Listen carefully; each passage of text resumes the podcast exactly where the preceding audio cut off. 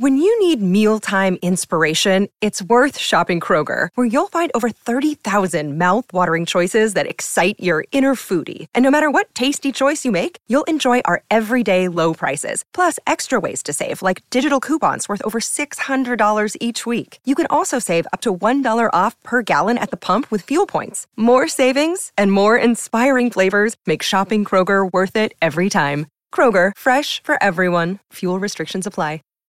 When you need mealtime inspiration, it's worth shopping Kroger, where you'll find over 30,000 mouthwatering choices that excite your inner foodie. And no matter what tasty choice you make, you'll enjoy our everyday low prices, plus extra ways to save, like digital coupons worth over $600 each week. You can also save up to $1 off per gallon at the pump with fuel points. More savings and more inspiring flavors make shopping Kroger worth it every time. Kroger, fresh for everyone. Fuel restrictions apply.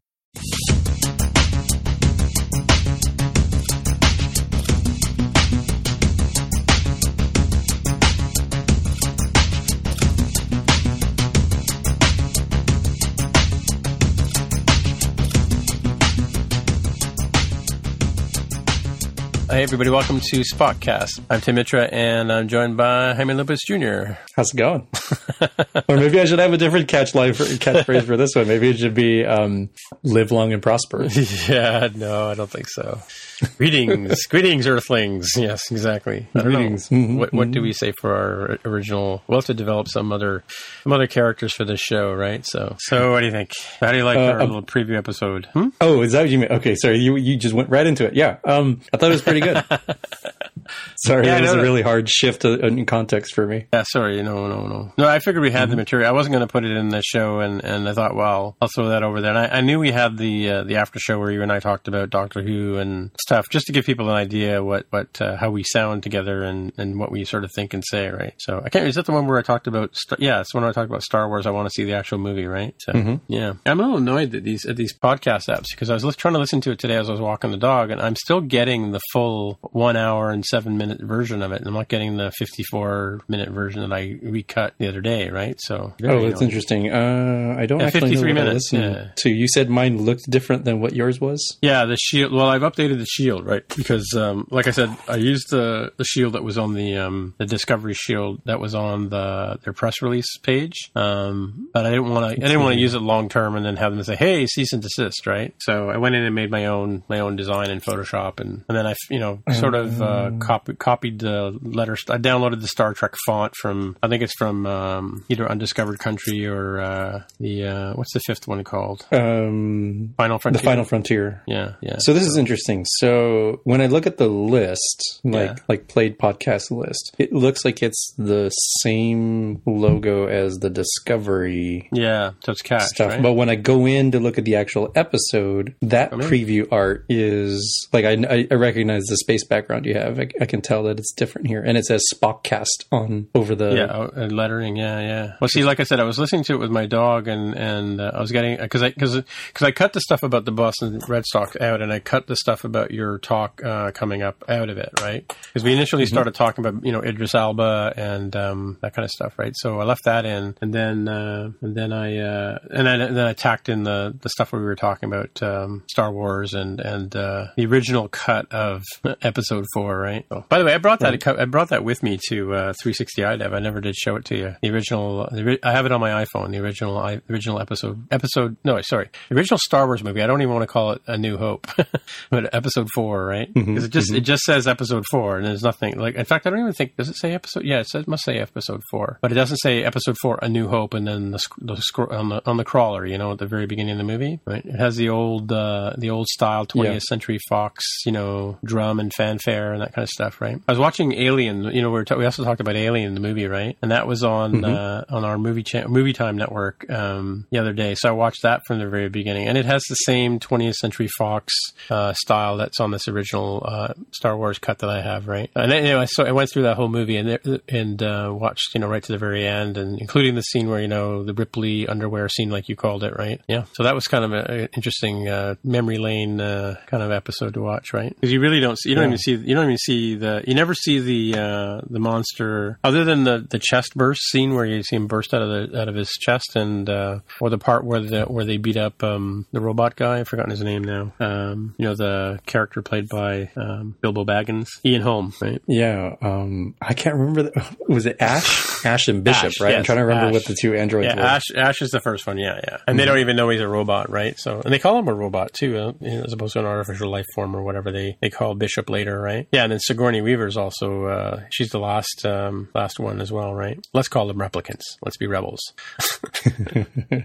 but yeah, you don't even like, and I, and I sort of said that you don't really see the guy in the suit. You do see him at the very end where he's hanging onto the the um, he's like on beside the engine, and she fires up the engine and um, you know blows him away from the ship, right? As he's dangling on the outside of her ship as she's trying to escape from the shuttle, right? Mm-hmm. I'm talking about uh, Sigourney Weaver's character Ripley. Yeah, that's cool. And I've been watching just to get ready for uh, get ready for Discovery. I've been watching the uh, Star Trek, um, the original Star Trek series on Netflix. You know, with the new rendered uh, scene or spaceship scenes and stuff like that, the, out, the exterior shots. Um, I was watching. Have you, do, you, do you remember the Corbomite maneuver? That's the one where the they have the standoff against the little cube, and th- it threatens to blow them up, and then they threaten to blow themselves up, and, and the cube with them, and they have that standoff. Right? I forget what the ship looked like. I think it was like a big, you know, almost like a looked like a module model of a of a, a chemical or whatever. But in this one here, they've, they've really gone to town with 3D rendering, and it just looks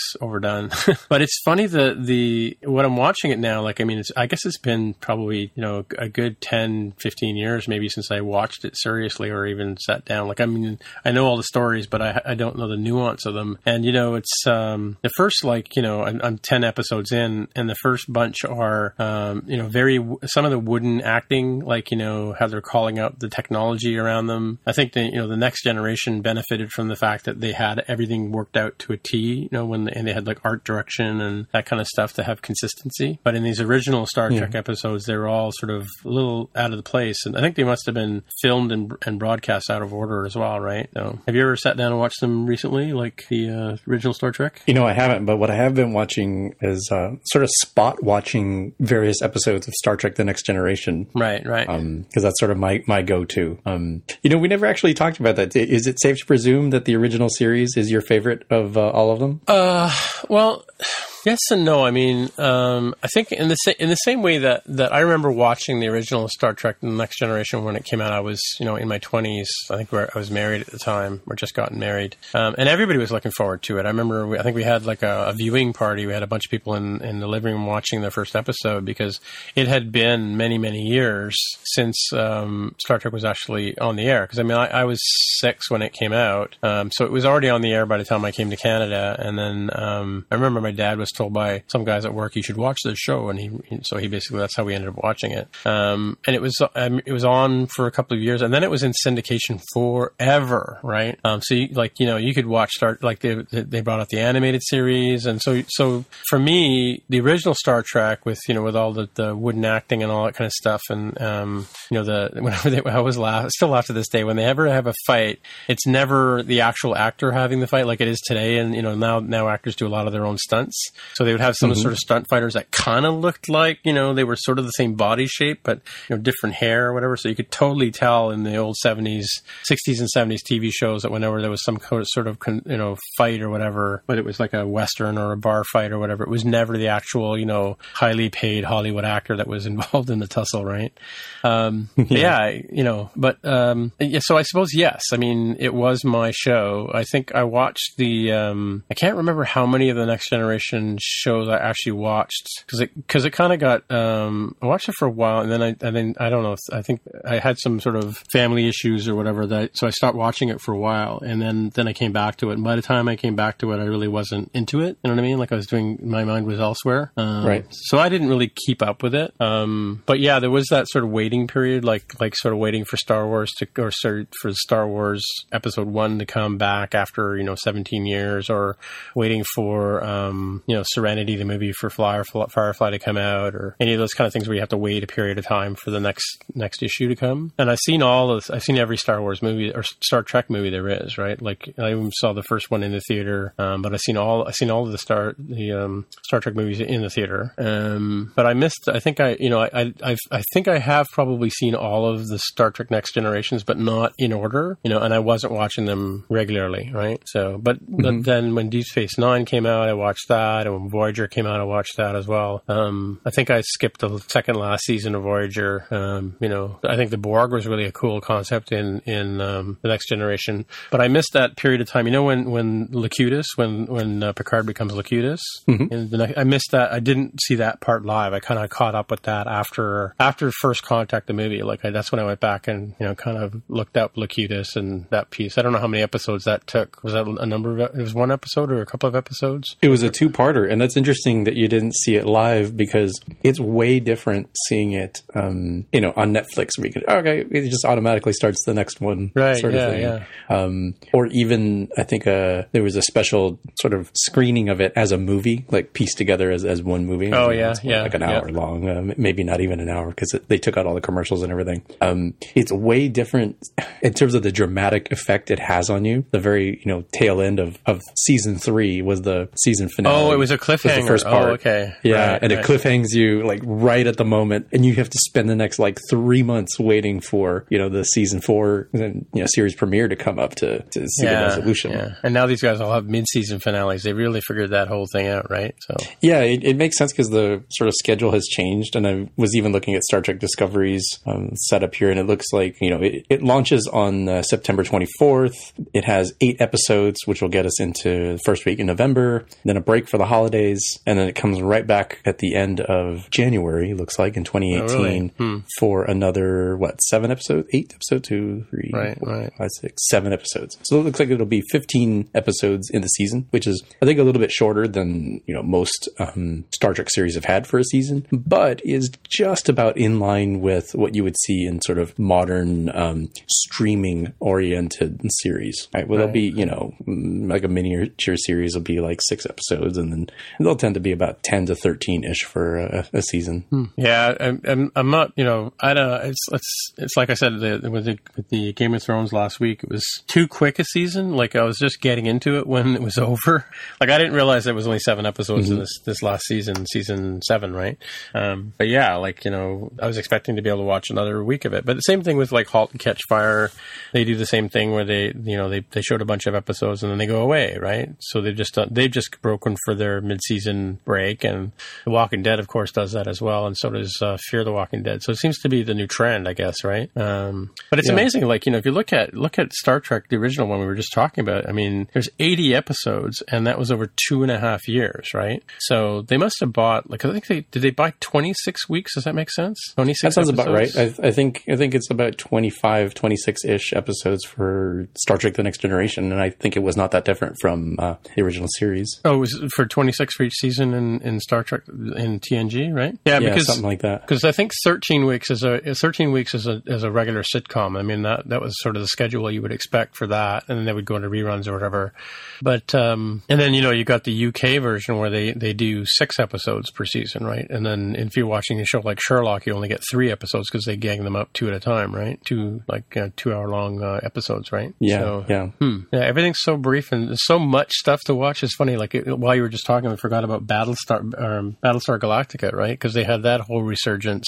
Um, the original show was was like not it was unwatchable. I mean, I know I know people watched it because they were probably kids at the time, but it was it was so clunky and you know didn't make any sense or whatever, right? It's very very much like. Have you ever watched the Planet of the Apes movies? You probably have. I have. Right? I think I think I've seen all four of the original. And then they had this. They had a Planet of the Apes TV show for a while. That's kind of that's sort of jumping the shark for me when when uh, when when they when they used to go to TV when they would you know take a movie movie concept and turn it into a TV show. Um, and then because it never quite has the same budget or and uh, there's just some things that are a little campy, right? Um, yeah, yeah. You know, and so that was one. But so Battlestar Galactica was an, originally a movie, right? And then it turned into a TV show, and it was on for I don't know how many years, but um, it didn't impress me compared. Like you know, you got to remember too, Battlestar Galactica came out in the era of Star Wars, and you know the Star Trek movies were probably probably around the second second Star Wars Star Trek movies when it came out, right? So so it had that to compete with. There were you know there were tons of really good sci-fi movies back then, um, and I just you know never really bought into it. And yeah, it, it also had Lorne Greene, who's Canadian by the way,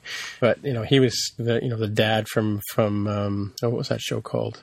Man, Ben he played Ben Cartwright on a TV show in the '60s, and yeah, just you know you know, people, you know how you get in your mind people are a certain character, like like um, Patrick Stewart will always be Jean Luc Picard, right? Like even though mm-hmm. he's been in other movies since, and you know he's been he's been Doctor X and in X Men, and he, you know he was uh, one of the uh, knights in Excalibur and all that kind of stuff, right? So, but it's funny how people certain actors get get stuck into these ruts, right? So yeah, yeah, for sure. Or they get cat. Well, I mean, it's like I just met Matt Smith the other day. Did I, did I tell you I, I met bumped into Matt Smith? I didn't really bump into him, but I was at Fan Expo on Friday, um, and I, I went into I, I bought my ticket in advance, so I came in the door where the on the in this part of the, the convention where the people are signing stuff, right? And I was there around eleven o'clock and wandering around, and, and he was sitting there signing stuff, and, and I went to take a picture of him, and it's funny because I pulled up my camera and I and I just in the time it took me to pull my, my iPhone out, flipped the camera, pointed at Matt Smith, his two security guards jumped in front of the frame, and I was like fifty feet away, like 50, you know, like like I wasn't like anywhere oh, near wow. him. Yeah, so they they're watching like hawks for people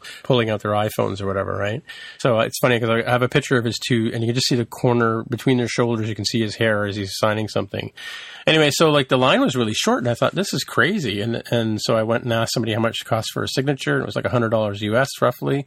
So you know, I just thought about it for a minute, and some another booth, a guy was selling photos for ten bucks with a you know with a sleeve.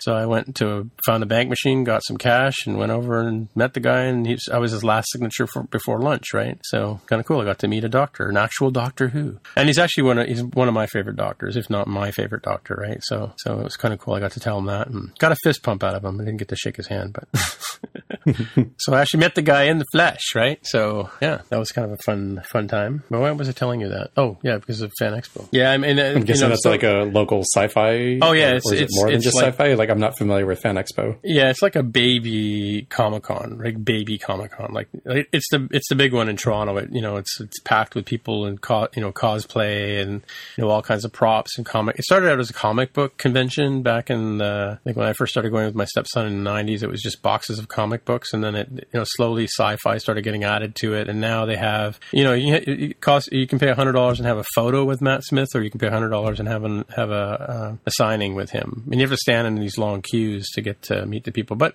you know, like Norman Reedus from um, The Walking Dead was there, uh, Barry Boz, the, the whole cast of Rocky Horror Picture Show, like Tim Curry, uh, the ladies that played Magenta, and um, uh, what's her name? Um, Meatloaf was there, and Barry Bostwick who played who played uh, Brad was there. Um, like it was all. It was even like uh, Facebook cosplay stars. Like apparently there, or not Facebook, but YouTube stars or whatever, Instagram stars. Like you know, people who are online. Their their fame is that they're famous online, right?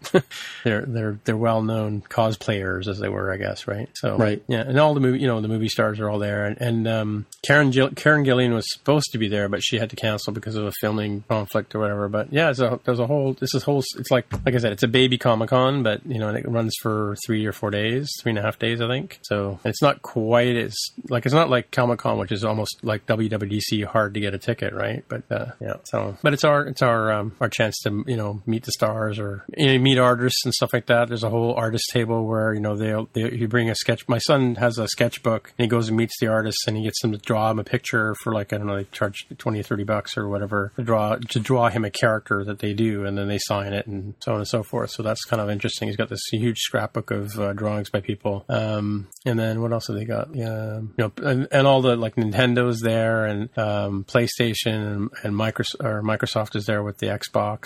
You know, and there's a couple of um, stores that sell games and stuff like that. And our Space Channel celebrities are there. You know, so there's lots of Lego and Hasbro stuff. And yeah, it's a good, uh, good, interesting show. So, and they have like like like Comic Con, they have um, Hasbro, you know, Star Wars characters that are specific to to this particular expo, right? So I guess they must do Mm-hmm. that around the different places, right? Have you ever been to a convention or anything like that? Yeah, not not anything as big as um, the San Diego Comic Con. Um, there's an Emerald City Comic Con that goes on in Seattle. Um, that's pretty good. I've been to like a smaller Star Trek one that was you know just like a few floors of a hotel sort of thing, um, and that was good. Yeah, I think maybe the most notable person they had at that one was um, uh, the actor who played Lurch. Oh, He was really? Also, uh, Mr. Was it Mr. Homn? What was his name? It was Lwaxana Troi's um, Oh, him, yeah, yeah. He's been in- servant. the Yeah, he was. He was also in the. Um, he was in the. Um, he's also been in um, Star Trek. I was watching here again. He was. He was all over the place back in the '60s. He was like the big guy, right? So um, Yeah. What's his name? I should know his name.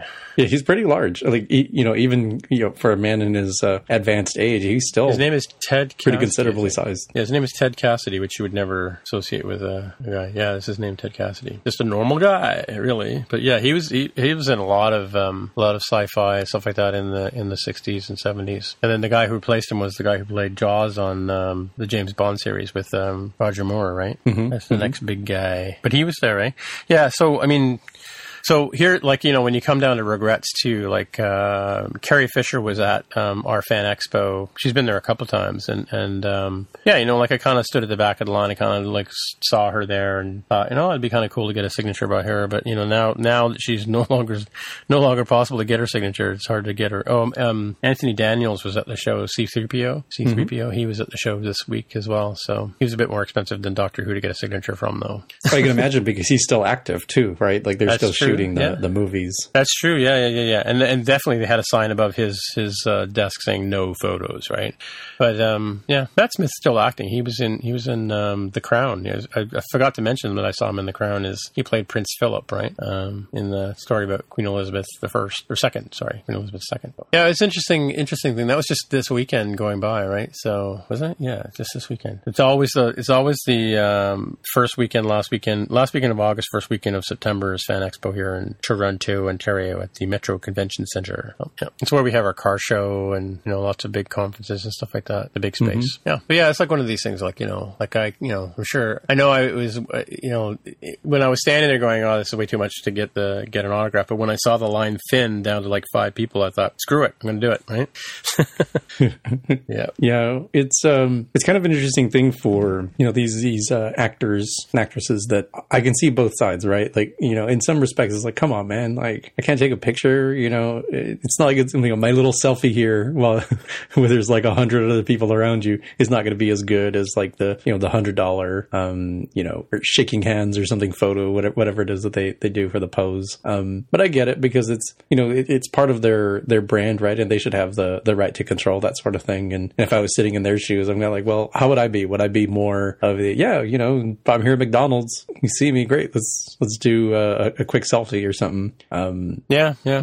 and it, I think I would probably do that. Like, you know, uh, we might sell the like the staged photos with like a really nice background and everything, and maybe I'm doing whatever pose is, is known for me, um, Right, and sell the the signatures and stuff in ter- like, like on a, like a nice like thing, right? Not like something you bring to me, but like, hey, here's like this um, this headshot or uh, like movie poster or something. Like those ones are like we, we've given you product. Um, whereas I think I would probably do the autograph signatures of like, oh, they ran into me like the bookstore. Hey, great, uh, let me sign the, the book that you're that you want me to, right? Especially if it's a, a dedication thing instead of the just my signature thing that that people will tend to resell. But if it's like, oh, to Maggie or to Jonathan or whatever, you know, never lose hope or whatever the, the catchphrase happens to be. Right, right, yeah. I had him write "Fezzes are cool" on my picture, by the way. But um, um, well, I have a friend. So, so the thing about it is, is like you know, uh, it's kind of it's one of these things where you have to understand from the actor's perspective. Yeah, I mean, they may get crazy mad money to to to do these shows initially, but um, you know, and and um, I've forgotten her name now. The, the lady who's the star of um, Discovery is just coming off of you know a few years on on The Walking Dead. Um, but actors go from Um, actors so it depends. So when you say star, do you mean the, the first officer, yeah, what's her name? Sonequa Martin Green? Right, yeah, her, yeah, and um, and um, the the kung fu lady is also in the in Michelle Cho. What's her Michelle Yeoh as uh, as the captain. hmm She's the captain. Okay, yeah, yeah, cool. And then and then Yep. Jeremy Isaac from uh, from from um, he's a British actor, but he's from uh, Harry Potter. Played uh, what's his name, uh, Lucius, right? So I have I have a couple of friends who are actors, right? And and it's kind of like it's almost like being in a band. I mean, they go from gig to gig. Like I think a lot of people don't realize that you know you get this these short term contracts to to make this particular product or this vehicle or you're a character in a in a story, and then you know you may get picked up. Like my friend Rick in in uh, L.A. right now, he played a character in um, the Marvel Agents of Shield TV show, right? And he was just he just had a one part, and then they brought him back for a couple more bits, and up with a couple of lines. And he was just saying the other day on Facebook that you know he went in for this one particular episode of a of a show, and then he ended up they had him come back, and then they had him come back again, and now they're giving him like lines to read, and now he's he's turns out he's going to be a regular character. But I have another friend who was in another uh sci-fi show, which I'm not going to name for for reasons, but um, she basically was in the show for a number of seasons. She was one of the protagonists in the story, and then something went wrong. She ended up getting written out of the story, quote unquote, as she likes to say, fired. Um, but she she's not allowed to go to conventions and sign things as a former person who played this character in this particular sci-fi show, right? Like you know, so Matt Smith has the right to go and say, "I was once the Doctor," or get you know wear you know put a fez on and take a picture with you and say, "Yes, it's you know the guy who played Doctor Who was appearing," because he's there's something in his contract that lets him do that, right? And mm-hmm. it's kind of like you know when you go see a band play uh, in a concert, you know the ticket prices are crazy these days because a lot of the ticket prices are absorbed by the people who book the concert and by the venue and all that kind of stuff. The reason why you pay thirteen dollars for a beer at a baseball game, or I don't know what you pay in the states, but that's what we pay up here, is because the venue is not really making that much money from having the artist in their venue. I mean, other than you know they make a little bit off of each seat, but the real money's made in the concession stands, right? Uh, in the same sense that you know the reason why these actors charge for photos and charge for autographs is because this is a this is a revenue stream for them that they that in some ways they're entitled to. It's part of it's part of the it's the, us giving back as fans to them. You know, so um, mm-hmm. like you could say to me, "Oh, you paid hundred dollars to get Matt Smith's autograph," but by the same token, I paid Matt hundred dollars. But you know, he's got like security guards, he's got like you know people who are handling the commerce for him. He's got a man, you know, he's got an agent there managing him. So there's a lot of people that he has to bring with him to these particular events for his own protection and to facilitate his ability to go and sign things, right, um, or to mm-hmm. appear in mm-hmm. photos. So I mean, there's there's you know there's some he has some costs to, you know, to fly. I mean, I'm sure the venue probably pays to fly them there and that kind of stuff, right? That's part of the reason why the ticket prices are so high. But this is sort of some, some money in his pocket. Like whenever I go to a concert and for a band or whatever, and they have a, and I like the band and I don't have their latest CD, I will gladly pay them the $20 cash at the, at the t-shirt stand to buy the CD because that $20 is going to the artist after they've paid to have the CD made, right? As opposed to when you go to HMV or God forbid iTunes where where at iTunes they get 2% or 3% of the sale of, of a piece of music on, on iTunes. Like they're not getting very much money, right? It's not like us developers yeah. get 70%, right? So I don't, you know, I understand, the, I mean, I, grumble about the fact that I have to pay that much money, but then again, the other side of me that rationalize, rationalizes and says, well, you know, this is how this guy's making money between his next gig, right? Because I mean, what's he going to do? He's like, he's, I just, as we just said, he's been typecast as Matt Smith, Doctor Who, right? You know, he can play, he can play Prince mm-hmm. Philip because he's English and he's kind of like tall and thin like Prince Philip was. But what else is he going to do, right? you know, he might get a job in a sitcom or whatever, right? But you know, um, you know, Patrick Stewart was lucky that he was able to, he was able to fit right into into. I mean, I shouldn't say lucky. I mean, they they, they I mean, they make a lo- they make a lot of money for a short period of time. It's just like professional sports. Right? They make a lot of money for. I mean, sorry, they make a ridiculous amount of money for a short period of time, but still there are, are operational costs and all that kind of stuff, and agents and managers and the whole infrastructure that we don't see behind, right? That that um, is, is involved in that, right? But I remember yeah. um, one one analogy. I, have talked about this coaching program I was in before, and one of the things that they, they talk about in the coaching thing is, is, is they use Frank Sinatra as an analogy in terms of when you're trying to set your business up. You want to basically get to the point where your business and you have enough people supporting you, so you can just go up and do that one thing that you know brings the most value to you or to your customers, right? So in the case of Frank Sinatra, it was singing, right? So he had a whole infrastructure of people behind him that would, you know, somebody would pick him up in a car, you know, somebody would get him, you know, clean his suit off, whatever, wake him up at the appropriate time, put him in the car, drive him to the venue, hand him a scotch, give him a cigar, and say, "There you go, Mr. Sinatra. There's the microphone. Go sing." Right. So there's a whole infrastructure behind that that gets him to that microphone so he can do his performance. Right. But behind the scenes, we don't see all the sort of stuff that goes on unless you look at the DVD making of kind of thing. Right. you know, and that's my my two cents on on why we pay autographs, pay for autographs and photos. You know, if you meet them in the street and they sign your honor, they take a picture with you. That's great, or a selfie or whatever. Right. You know, and, then, again, like I know there's a lot, there's a there's a side of um, fandom where people say, well, they wanted to be famous, right? And the question is, did they really want to be famous, or did they really just have a passion for acting, or you know, or this is this is what they can do best, right? Like maybe driving a streetcar is what you do best, or you know, managing an iOS team is what you do best, you know. And you never know how these things are going to turn out, right? Like, um, I don't know that Leonard Nimoy and William Shatner thought, hey, you know, while they were sitting there um, in this obviously terrible set somewhere that's supposed to be, you know, some sort of, uh, you know, some sort of uh, alien planet, and it's really just like this really sad setup that's like a high school production sort of thing. I'm pretty sure they had no idea that they were going to become, you know, cultural icons and that this show was going to take on a, a, life of its own and, and, become something that people sort of celebrate through, through multiple generations for many years. So since you can't know what that future is going to be like, I think it's, it's totally makes sense that they would, you know, try to do whatever they can to, to scrape by in some cases. Maximize, right? like yeah, maximize that, yeah. yeah. Mm-hmm. But it takes, it takes a long yeah. time. One of my favorite movies is, is uh, Galaxy Quest. You've, you've, seen that movie? Yes, I think that's a, a, very, very good movie that, that covers the, like, it's so Star Trek without being Star Trek kind yeah, of uh, yeah, aspect of it. Yeah. But the behind the scenes part is like where they, you know, my favorite line is where Sigourney Weaver, you know, she's reading, the computer says something and then she repeats what the computer says and they say to her, why do you keep repeating what the computer says? She says, because that's my, my role. That's, that's all I do in this whole thing. That's my whole, don't take that away from me, right? mm-hmm. You know, and, uh, and, and, you know, the, the Tim Allen character, he's the, he's, he's the, the one that's the superstar, right? Um, and yet he's this incompetent dad and so on and so forth, right? But, um, I, I do remember actually, uh, coming back to Fan Expo, there was, I think it was about probably, might be, it might have been like 10 years ago, but, you know, Leonard Nimoy was there. And I remember in, in the case of Tim Curry, he wasn't like, he wasn't like signing stuff at a desk. He was in a special room and you had to make an, you had to buy a ticket to have an appointment to go and meet the guy and get his signature for the two seconds or three seconds that you're in the room with him, right? Mm-hmm. I mean, I mean, I talked to Matt Smith probably for like 30 seconds. If it was that long, I'd be surprised, right?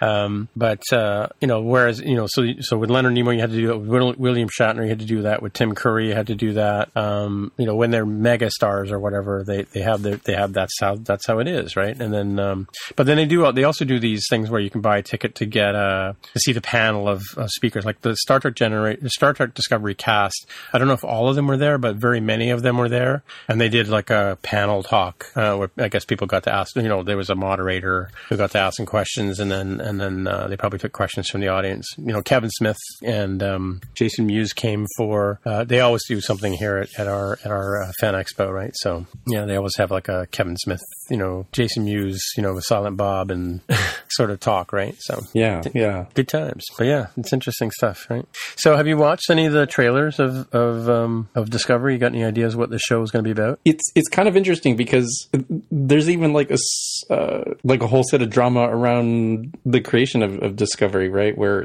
as far as I understand, the general premise is this takes place um, some number of years before the original Star Trek series. Um, so it's technically an even before Enterprise, because it's right. Yeah. No, no, it's, it's after Enterprise, but before um, Star Trek: The Original Series. Okay. I couldn't find an easy thing. Where, where What's the star date? What's the star date? right. yeah. All right. I, I remember something that it was like five to maybe fifteen years prior to okay um, to the voyages in in the original Star Trek series. So let, us just say it's there because I, I can't find an easy link right now. Um, so post, you know, well post Enterprise, but um, just a little bit prior to to Star Trek, and it's really unclear to me what the the premise is, um, like the the driving force, because it seems. Oh, I think I know. To it seems as if they're going to have it a little bit more serialized, um, so closer to style of, of Deep Space Nine as opposed to the episodic style for uh, the Next Generation, the original series, right, right. Um, Voyager. Um, I think Enterprise tried to do a little bit of serialization while still being largely episodic. Um, but, but, it sounds like you know a little bit more of the the actual premise, right? Like all I've seen from the trailers is like, um, you know, the first officer is getting recruited by um, uh, the, the captain in this case, Michelle Yeoh's character, and it looks like it's sort of a I really don't want to do this, but I uh, the first officer, uh, Michael, what, what is the character's name? Michael Burnham looks like she Yeah. doesn't want to to join, but uh, Captain Philippa Georgiou, Georgiou, I'm not sure how that's pronounced. Michelle Yeoh's character is like, you really should do this thing. So it has a little bit of a feel of um, like the Ensign Ro character, Ensign Ro Laren, where she's got some sort of mysterious past, possibly uh, you know bad things have happened, and yet she's being thrust into this this role um, because Starfleet thinks that that she's the right person, or maybe this captain thinks that she's the right person to, to help on this ship. Right, right. Well, from what I when I from what I, I mean, like it's, it's supposedly the Klingons' initial meeting with the Klingons, because you know they're not in the Klingons weren't in in Enterprise. I don't believe, right? Um, so it's the meeting because the, the initial the first conflict with the protagonists in um, the Star Trek series and the, the original Star Trek series was the was the the Klingons and the Romulans, right? They were the two, and the Romulans were supposed to be close to the Right? They're supposed to be like from the same um, Genesis pool or whatever. Um, But so, sort of early, early Klingon. It says right here uh, you know, on the wiki page here, um, explores a Federation slash Klingon war, Cold War that followed um, following the crew of the USS Discovery. Um, yeah, and and apparently uh, Martin Green's character Michelle Burnham, as you said, um, she is uh, supposedly been raised by Sarek, who is Spock's father, right? So it's surprising to be named our podcast Spockcast. I didn't even I probably made the unsubconscious connection, but um, yeah. So and it's funny, like you know, they sort of say that uh, Spock never mentions his sister in the original series and blah blah blah. But then you know, what are you going to do, right? Can't go back and write history, rewrite history. So it's some some story about where she came from, whether she's an older sister, or younger sister, or whatever. Um, she's not. She's not. Um, let's see. Does it say? Yeah, she's apparently the first human first human to attend the Vulcan Learning Center and the Vulcan Science Academy. So so she I guess she's going to be a bit like a Spock type character, but you know, obviously with emotions closer to the surface than Spock had, right? So- It sounds like a reverse Spock, right? Because Spock was Yeah. the first one to go uh, become a Starfleet officer. right, right. So yeah. that, that's kind of an interesting, and you know, I can I can see the hand waving by um uh in terms of the the retconning the continuity here, where it's like, okay, Right. well, Spock never mentioned he had a sister. It's like, well, he kind of never mentioned he had a brother either. That was like a whole premise Right. of a oh movie. yeah, yeah, that's true. Yeah. right? And it, it kind of, if anything, has been pretty consistent about the the Vulcans as they've been portrayed, is that they really don't tell you anything unless they have to, unless they find it logical to, to tell you. And and Sarek's character was was kind of like that, right? Um, if you remember that uh, Star Trek: The Next Generation episode where he makes an appearance, um, it's very clear that he hasn't talked to his son in quite some time, and his Oh, Sarek. spoilers. His his, uh, his son is off uh, trying to see if he can reunite the Vulcans and the Romulan peoples. Right, right, so yep, there's, yep. there's, it seems like neither one of these guys they don't do anything other than keep it pretty close to the vest, right? It's not Yeah, as if course, they're uh, telling you stuff day in and day out. So I, I'll, I'll give it a pass on that one. Like uh, I'll, I'd like to see how they present it, uh, but I could see how it could be done sensibly. Yeah, I suppose too. And it's interesting. I'm looking here. They got Rainn Wilson from The Office as Harcourt Fenton Mudd. They don't name him. They call him Harry Mudd here, which is how he's known in, in Star Trek. He's the guy who sold uh, Tribble. Uh, no, he wasn't the Tribble guy. He was another guy. But he he had the um, Harry Mudd was in a couple of episodes of, of the original episode. And he was played by a guy named Roger C. Carmel. But yeah, so but his name is Harcourt Fenton Mudd um, or Harry Mudd. That's that's it. So that's that's a crossover to the original series, right? Because again, that sort of belies that sort of is this in the same time frame? So it has to because uh, Harry Mudd is is a human, right, from Earth. So he can't be that old. He's like I don't know, 30s or 40s by the time he shows up on on the next generation or it's the original Star Trek movie. Is, I think he's in like the. Let me just see it. I just watched uh, the Corbomite Maneuver, and before that was the one with the kids. So he was probably in the sixth or seventh episode of the original series, right? So Oh, that character, right? So he's in this one. So and Jason Isaacs, I think we mentioned him as he's the captain of Discovery. So is Michelle Yeoh on the same ship? Because they mentioned another That ship. I'm a little bit unclear on that, and I'm trying to find some. int- So, so it describes Captain Isaacs here as Gabriel Lorca, captain of the Discovery. Right. But then, if you look at Michelle Yeoh's character, um, Captain sure. Shenzhou. Shenzhou. Captain of the Shenzhou. Yeah. So uh, according Oh, here, interesting. yeah, yeah. So Sequisha Martin Green was the first officer on the USS Shenzhou and later USS Discovery. So this must be uh, must be her coming over to to that, right? So it's here in Toronto too, which is kind of interesting because we do a lot of lot of film moving filming here. Uh, actually, just south of my house, believe it or not. And um, they also filmed on location in Jordan, I guess, because there's some scenes. I think on our website we've got a picture of Martin Green and Michelle Yeoh, and they look like they're in desert outfits, right? Um, that must be from the early early scenes, right? Yeah, and and Tim, I've noticed you you've got a particular pronunciation of these. I I know I've seen the trailers. They probably don't mention some of these names real fast. So that name is Sequisha. Is that how it's pronounced? Yeah, Sequisha Martin Green. Yeah, I never Sonequa. would've guessed. That Sonequa. is Sorry, so Sonequa, uh, Sonequa. Sorry, I'm reading it wrong. Oh, okay, okay, cool. so I thought I yeah. just had the name completely wrong. Um, and is she playing a Michael or a Michelle Burnham? Well, it's spelled Michael because Michelle is spelled M I C H E L L E. That's how you spell Michelle normally, right? And even Michelle, the French name for Michelle is M I C H E L, no A, right? So when you say Michelle, like if it's a man, Michelle, right? Um, Yeah, so I, I would. Uh, to me, this is Michael, Michael Burnham, or yeah, but it could it could be Michelle. I guess it's. We'll have to we'll have to wait and find out, right? So yeah, no, Siniqua, sort of Siniqua Martin Green. Anyway, she she played a character on. It's it's funny though. I was gonna. Uh, this is another thing I wanted to talk to you about was was. Have you watched the Walking or the uh yeah the Walking Dead with the latest series? I've latest seen series? it's some of it. Did- Does she play the? Uh, does she play Michonne on The Walking Dead? No, no, no, no. That's a different character. Different. Different girl. actress. Okay, because I've not Yeah. seen The Walking Dead in a very she very long time. Well, she played a. Br- uh, her and her brother got picked up by Rick and the guys, Rick and the gang, um, somewhere around I want to say like three or four seasons ago. Her brother has has since passed away. Um, when they met, uh, when they found uh, they went to Sanctuary or something like that. It was called before they went to the where they to the town now. Now there's a their protagonist is a guy named Negan who carries a baseball bat wrapped in barbed wire. Um, and there's a story about that I'm going to tell in a minute. But so she she stayed with them and she uh, she just passed away. She just died in this last series. Um, and it's kind of funny how all of a sudden you know in the story like because you know you never know when the, when people are going to leave the sh- the show and, and you're always surprised when somebody gets injured or somebody gets hurt or somebody gets you know I'm just going to say killed. I don't want to say you know no, I'm not going to say it. but um, she just, like all of a sudden she just went to me out of character and went off into this one situation which jeopardized her her health, if you will, and she you know similar, similarly is is uh, killed by Negan and his gang, right?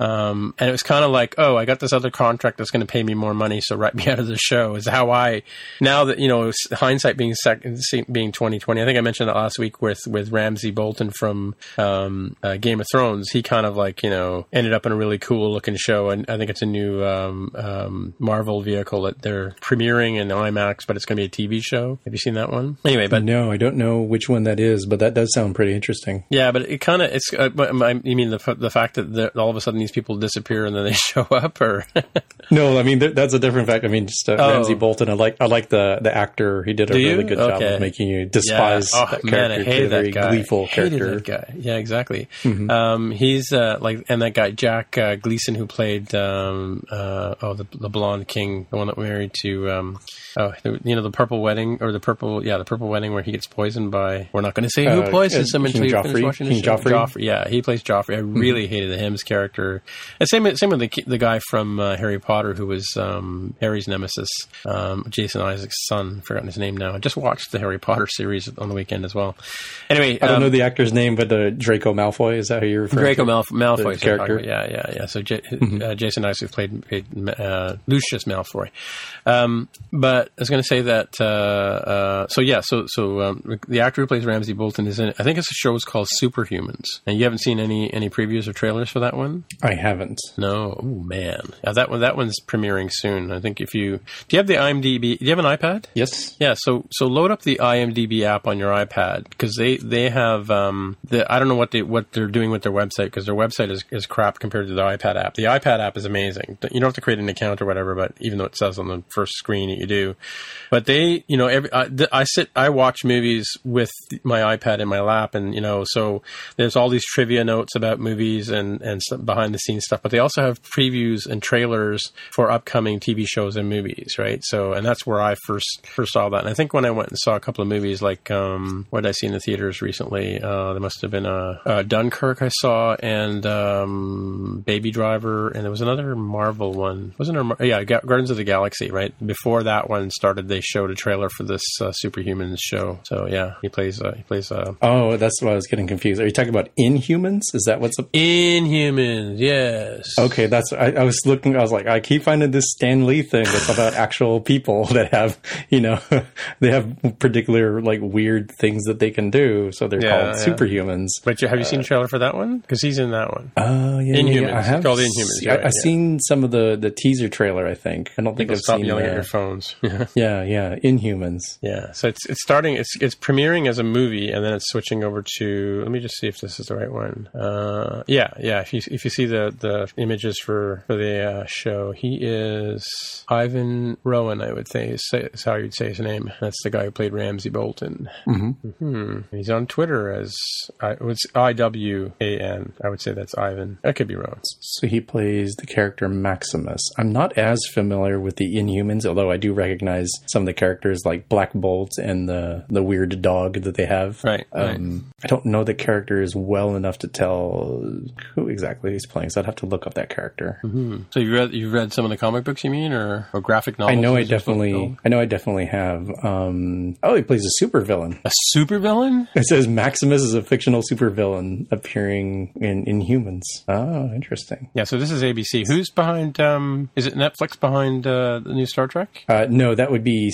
CBS. At least here. Um, in fact, that's going to be on CBS All Access, which is their streaming service. How much does that even cost? Oh, so you won't be able to see it on yeah, TV? We should move to Canada. No, no, they're they're. It's so interesting how the the rights for that work. So at least here in the United States, CBS is using this as their they're using it as their sort of wedge to sort of grow this whole thing. Like right now, um, apparently I can stream every episode of Star Trek ever, and it looks like it's all the series um, right here from their homepage. But um, yeah, in Canada, the the it seems like the licensing works a little different. Like yeah, we have space. You channel. were lucky enough yeah. to have uh, the Force Awakens just for free right there in your normal Netflix subscription. It still and, and Rogue One on and here. Rogue One. Do you have Rogue One yet? We do have Rogue One, and that was a surprise to me. I'm not sure oh, what really? happened with the rights there. Yeah. Well, maybe everybody dies in the end, so they don't care, right? also, in in this Inhuman show is Anson Mount. He I don't know if you watched uh, Hell on Wheels, um, but he played a guy named Cullen Bohannon in that for on AMC for a while, right? So they just finished their um, they just had their last season um, just this last year, right? So frees up all these actors to be in these new shows. That's what I'm saying. See, I'm, I'm saying it's a conspiracy. Yeah, I think I think the new sort of streaming world will make it easier for actors to show up in multiple series because before, right. you know, when you have something like a TNG or you know the original, even the original Star Trek series, like they shot those things week by week and they had their oh, production schedule. Yeah. And you know, I mean, they they probably shot multiple episodes per week, but it wasn't it wasn't as if they did them all at once. Um, hmm. You know, I don't know how far they had. Let, let's for the sake of, of discussion, assume that they have like um, like two months, like eight episodes ahead. So they shoot eight episodes, and okay, great. Let's start premiering those while we start producing the other episodes. And you can tell where like production sometimes goes off kilter for like a, a writer's strike or an actor strike or whatever it is, and then there would be like, oh, this is like a clip show on the end of season two or something weird like that, right? Where they're trying to save money and, and, and still produce something. I think now with the the shorter, as we said, what is this like fifteen episodes we said for Discovery, and mm-hmm. Um, I don't know if they're going to produce them all in the same way, but uh, assuming they do like a Netflix would do, where Netflix will say, "Hey, we, we have all these episodes, we've already shot them all, we're going to release them all at once on day one," right? Like I think that sort of scheme going forward will open up opportunities for these actors to spend I don't know a couple months shooting somewhere and then jump to the next job where they shoot for a couple months and the next job where they shoot for a couple right, months. So right. you might end up seeing a lot of these actors in different roles in the future. Yeah, I was kind of wondering about that because there's another show, um, you know, the show Will and Grace. You know, do you ever watch that show? It was a sitcom. Used to, and, and, and it's coming back. It's coming back. Well, so so um, what's his name? Plays the main character, Will. Uh, he's Canadian. I wish I can't remember his name, but hang on. We, we have the we have the we have the internet. We can look this up. Will and Grace.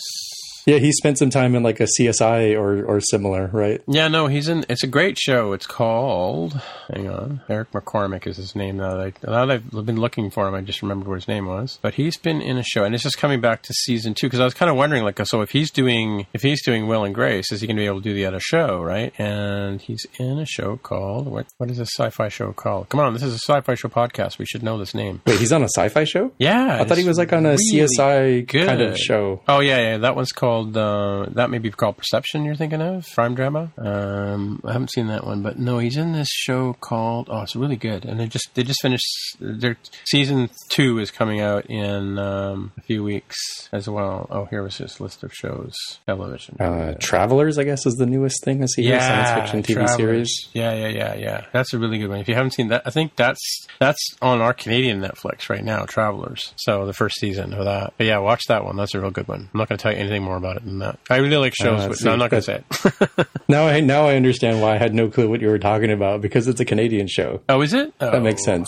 Well, do you know what? It's funny. We were talking about uh, who was I talking to? Uh, oh, yeah. So a friend of ours, a friend of mine, is a television Canadian uh, director of photography type guy. We're probably going to have him on um, roundabout one of these days. But he was telling me, about, so I was mentioning to him about, um, um, but but about um, Orphan Black and uh, this other show uh, which I was talking about the other day. Holy cow! Talk about blank. Anyway, he was telling me that these shows are a lot of these shows are American productions that are filmed in, in Canada, filmed in Toronto and Vancouver, right? So, um, so Travelers may in fact be, yeah, it's a Canadian slash American TV series, right? So it's created. I think for- it means that like the, the the Americans decided they wanted to use that sweet sweet Canadian government money Yes. for producing Yep. Canadian content. Yep. And so you're right. It probably does mix, but I don't remember that being like. Does it come out on like a normal channel here? Like a like a It's on, it's like a on well, it's co-production between Netflix and Showcase. I think Showcase is a Canadian channel, right? But Netflix is American. Okay, yeah, Showcase is a is a TV channel here for uh, kind of n- not quite HBO. You know, it's it's part of your cable package, but it's not. You don't pay any extra for it, right? So Ah, I see here. So it says here, yeah, first season premiered on Showcase. The series premiered globally outside of Canada on Netflix in December of 2016. Okay. yeah, definitely another. Yeah, I think this is one of those shows that's like um, not trumpeted as much on Netflix. Of course, Netflix, you know, their original series they're going to push forward um, a bit more because they don't have to pay any licensing that one, right? They've they've purchased the rights to that uh, or, or produced this series itself. Um, I do end up with a lot of after the fact Canadian series. Like I think I've gotten about two thirds of the way through Millennium, and it's kind of funny seeing like all these other like weird random sci-fi shows show up in my Netflix queue because of that. It's like, oh, because you watch this thing, here's these other shows you might like. Yeah, yeah. Then you watch an episode or two and be like, hey, I think this is a Canadian show. You know why? Because I saw that dude and he's Canadian and he was in this other show. Right, right, right. Well, another the other show I was trying to remember the name of is called Dark Matter, and I think Dark Matter is now on, it's on it's on our Netflix as well, so it's probably on yours too. But it's a really good show. I just started, watching that one too. Um, but yeah, it's just Yeah, that's a, that's a perfect example right there where one of the actors, the, um, well, I would call him African American, but he's probably African Canadian. I think about it. Um, and the African Canadian guy is in Millennium and Dark Matter. At least, Oh, really? you know, I saw the first couple episodes of Dark Matter. I haven't seen the series, but yeah. What's his name? Uh, Mark. I don't remember his.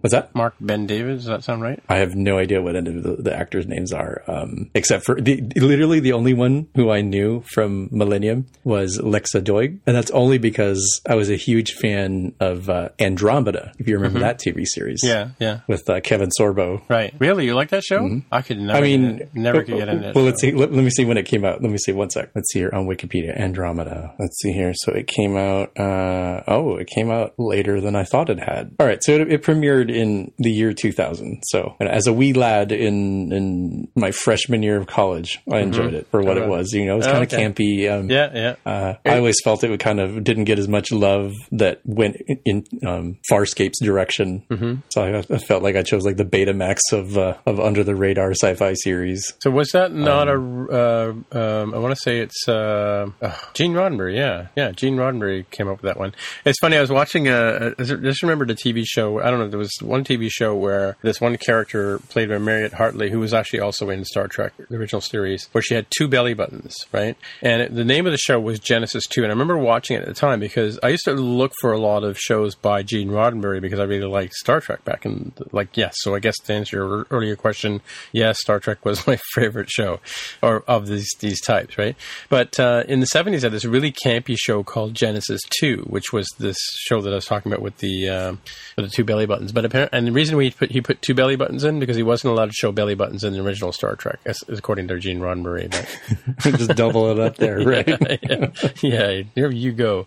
And yeah, so apparently, but there, he did. Apparently, there was three shows he did in the mid seventies: Genesis Two, Strange New World, and Planet Earth. And I, I know I remember Genesis Two, but I don't remember the other two. Yeah. So again, like coming back to what I said before, when when when the Next Generation was coming out, we were all like super excited for it. It was like the what early eighties, right? When that first came out, must have been 83, 82, somewhere in there, right? Um, I have to think about that one. Now you're saying one of the character, one of the actors, actresses in um, Andromeda was also in um, Dark Matter. No, so and having looked at Alexa Doig's um, filmography, I realize I've ma- embarrassingly Oh, no. confused the name Continuum with Millennia, which is a totally different show starring uh, Lance Henriksen, uh, Right, Bishop, right. as we mentioned before. Oh yes, yeah, yeah, yeah. Yeah, that's a, that's another good one. Um, Continuum was a good show too. yeah. Uh, They kind let they me see. almost Okay, lost so me there for a while. I don't know. Lately, lately shows have been losing me. If they get if they get too televisiony, you know, if they get too sort of uh, um, contrite, then then I or I don't, I don't, not the right word, but yeah, they, I've I've actually stopped watching some some sci-fi shows because they just get a little eh, you know, get tired of them. They're sort of very formulaic. That's what I'm looking for, right? Yeah. Yeah, it, it's definitely the sort of thing where I appreciate the smaller scoped series where it's like, okay, we either know that there's a particular plan that this is a, a, a one season series, or maybe it's a two or three season series, but there's a sort of an overall arc that they have. I mm-hmm. think where shows start to lose me is when it becomes, oh, they're trying to keep this going on as long as they can, and so characters will start doing weird things that don't make any sense, Right. Or they'll be like, oh, let's re- the, the truth is revealed this week. It's like obviously it's not. This is like the middle of the season. They're not going to reveal the truth. Right, right, right. You're just going to be stringing me along to keep me watching week by week. Sure. Yeah.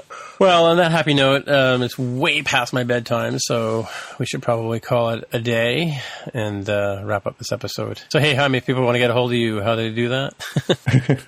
They can find me on Twitter as at Dev with a hair. And and my final note is it's Roger Cross who shows up as, on uh, Mil- Continuum and um, Dark Matter. okay, the actor Roger Cross. Yeah, I just Oh, looked up his filmography. Okay, cool. I'll have to check them out. Um, and as I said at the beginning, I'm Timmitra, T I M M I T R A on the Twitcher machine, and we'll talk to you guys in the future. If you want to find out more about the podcast or see episode show notes, visit the Spockcast website at spockcast.com. You can get in touch with us on the website or follow us on Twitter at Spockcast. If you have feedback or questions, send us a tweet with the hashtag AskSpockcast. If you like the show, please consider recommending us to a friend or writing a review on iTunes. You can find out details on how to help us out on our website at spockcast.com slash sponsor us. Thanks for listening, and we'll see you in the future.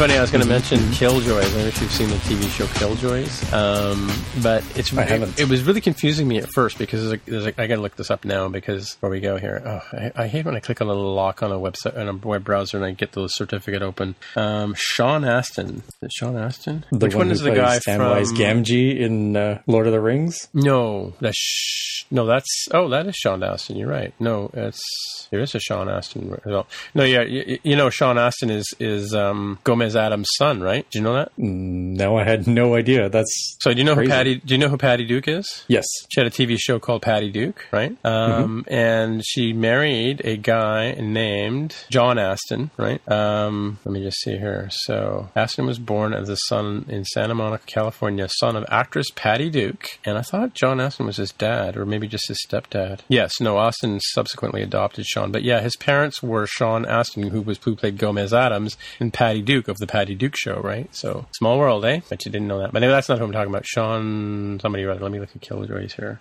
This is this is one of the shows that I I've fallen out of favor with, but it, but you know what? It's it's on Netflix, so I can I know I even though I stopped watching it uh, this season. Um, this is season three. I stopped watching it. Um, I know I can go back and watch it again. Okay, so um, oh, Aaron Ashmore, right? He his brother is Shawn Ashmore from the X Men series, right? You know who Shawn Ashmore? He's the he's the one that was in love with um uh who's the girl that played uh, the one that would freeze everybody? Oh, he plays um, uh, Iceman, um, Bobby. I can't remember the character's Yeah, name. Bobby. Yeah. So Aaron Ashmore, right, is the exact twin of Shawn Ashmore, I- and they're identical twins. Like you know, if you so if you watch Killjoy, you would think uh, for like a year, I'm like, who is this guy? Where have I seen him before? You know, and then I had to go to to the IMDb app or the website somewhere and find out that he's in fact a different guy than the guy on um, on X Men, but they, they're they look identical, right? So both Canadians, by the way, apparently. So yeah, he's known for he played Jimmy. This guy played Jimmy Olsen on Smallville, which I don't know if did you ever watch Smallville. You know, I never got I never got into Smallville. That's Yeah, I uh, watched a little bit of it, but yeah, mm-hmm. yeah. So yeah, weirdness. Anyway, just you know, if you if you saw him on if you saw him on Killjoys, you would totally think he's the guy from X Men, but you'd be wrong. But then again, you might think the guy on Smallville is the guy from X Men, and you'd also be wrong again there too, right? So That's so weird when there's twins uh, because it kind of throws you off. Yeah. Um, Oh, kind of like maybe as a parting note, like how come, you know, Linda Hamilton, who played Sarah Connor in the Terminator movies, who I met, by the way. at Terminator 1, Terminator 2, she was an actress. Um, she has a twin sister who, spoilers, shows up in Terminator 2. No way. And yet the, the and yet the twin never was an actress as far as I can tell. I was like, how, how could you not do that? Like you would think that it would be a real selling point. Yeah, you know, uh, there's another actress too that um, a, a Canadian, long black hair. I can't remember her name now, but she's and she was in a, a cop show like uh, I don't know, not Hill Street Blues or um, or one of those shows like uh, Law and Order or something like that. Um, I think she played a cop, and but her sister is is actually a scientist, like a white lab coat scientist, right? And, and but she's been on TV and commercials and stuff like that. And yeah, another, another it's just totally weird when people are twins like that, right? So not that it's weird, not that, not that there's anything wrong with twins. Don't don't don't you know whatever take us the wrong way.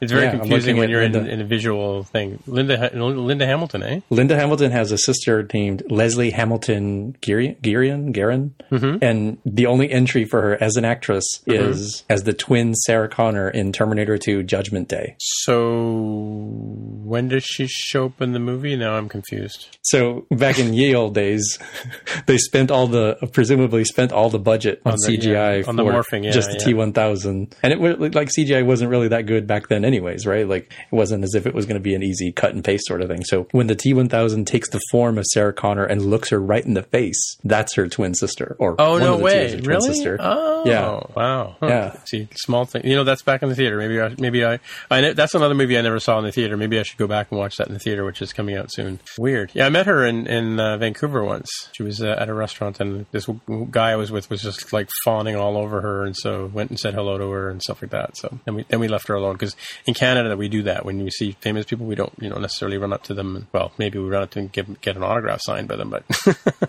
it's only only when they're accessible for that purpose. Yeah, we tend to tend to leave them alone, which again another reason why actors like coming here too. Right? So we don't have paparazzi chasing people all over Toronto as well. I think that's another another reason why actors like it up here. You know, you can go you can go to the Gap or you can go check out you know William Sonoma and not get hounded by people. Right? Yeah.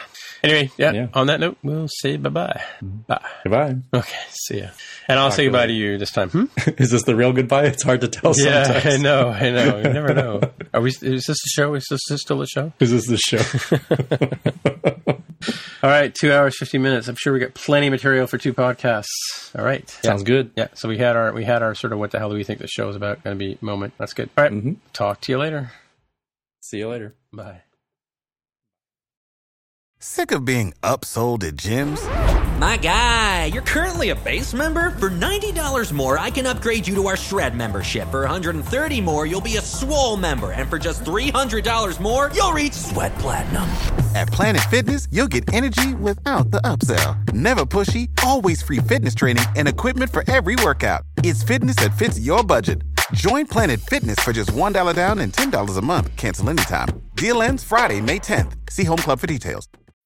When you need mealtime inspiration, it's worth shopping Kroger, where you'll find over 30,000 mouthwatering choices that excite your inner foodie. And no matter what tasty choice you make, you'll enjoy our everyday low prices, plus extra ways to save, like digital coupons worth over $600 each week. You can also save up to $1 off per gallon at the pump with fuel points. More savings and more inspiring flavors make shopping Kroger worth it every time. Kroger, fresh for everyone. Fuel restrictions apply.